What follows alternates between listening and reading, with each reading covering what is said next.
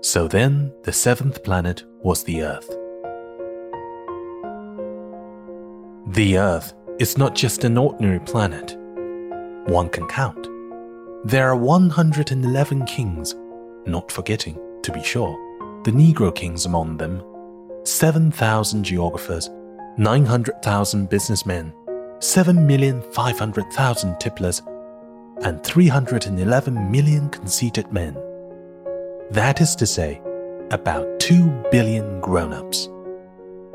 To give you an idea of the size of the Earth, I will tell you that before the invention of electricity, it was necessary to maintain over the whole of the six continents a veritable army of 462,511 lamplighters for the street lamps.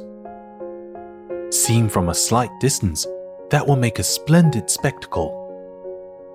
The movements of this army would be regulated like those of the ballet in the opera. First would come the turn of the lamplighters of New Zealand and Australia. Having set their lamps alight, these would go off to sleep. Next, the lamplighters of China and Siberia would enter for their steps in the dance, and then they too would be waved back into the wings.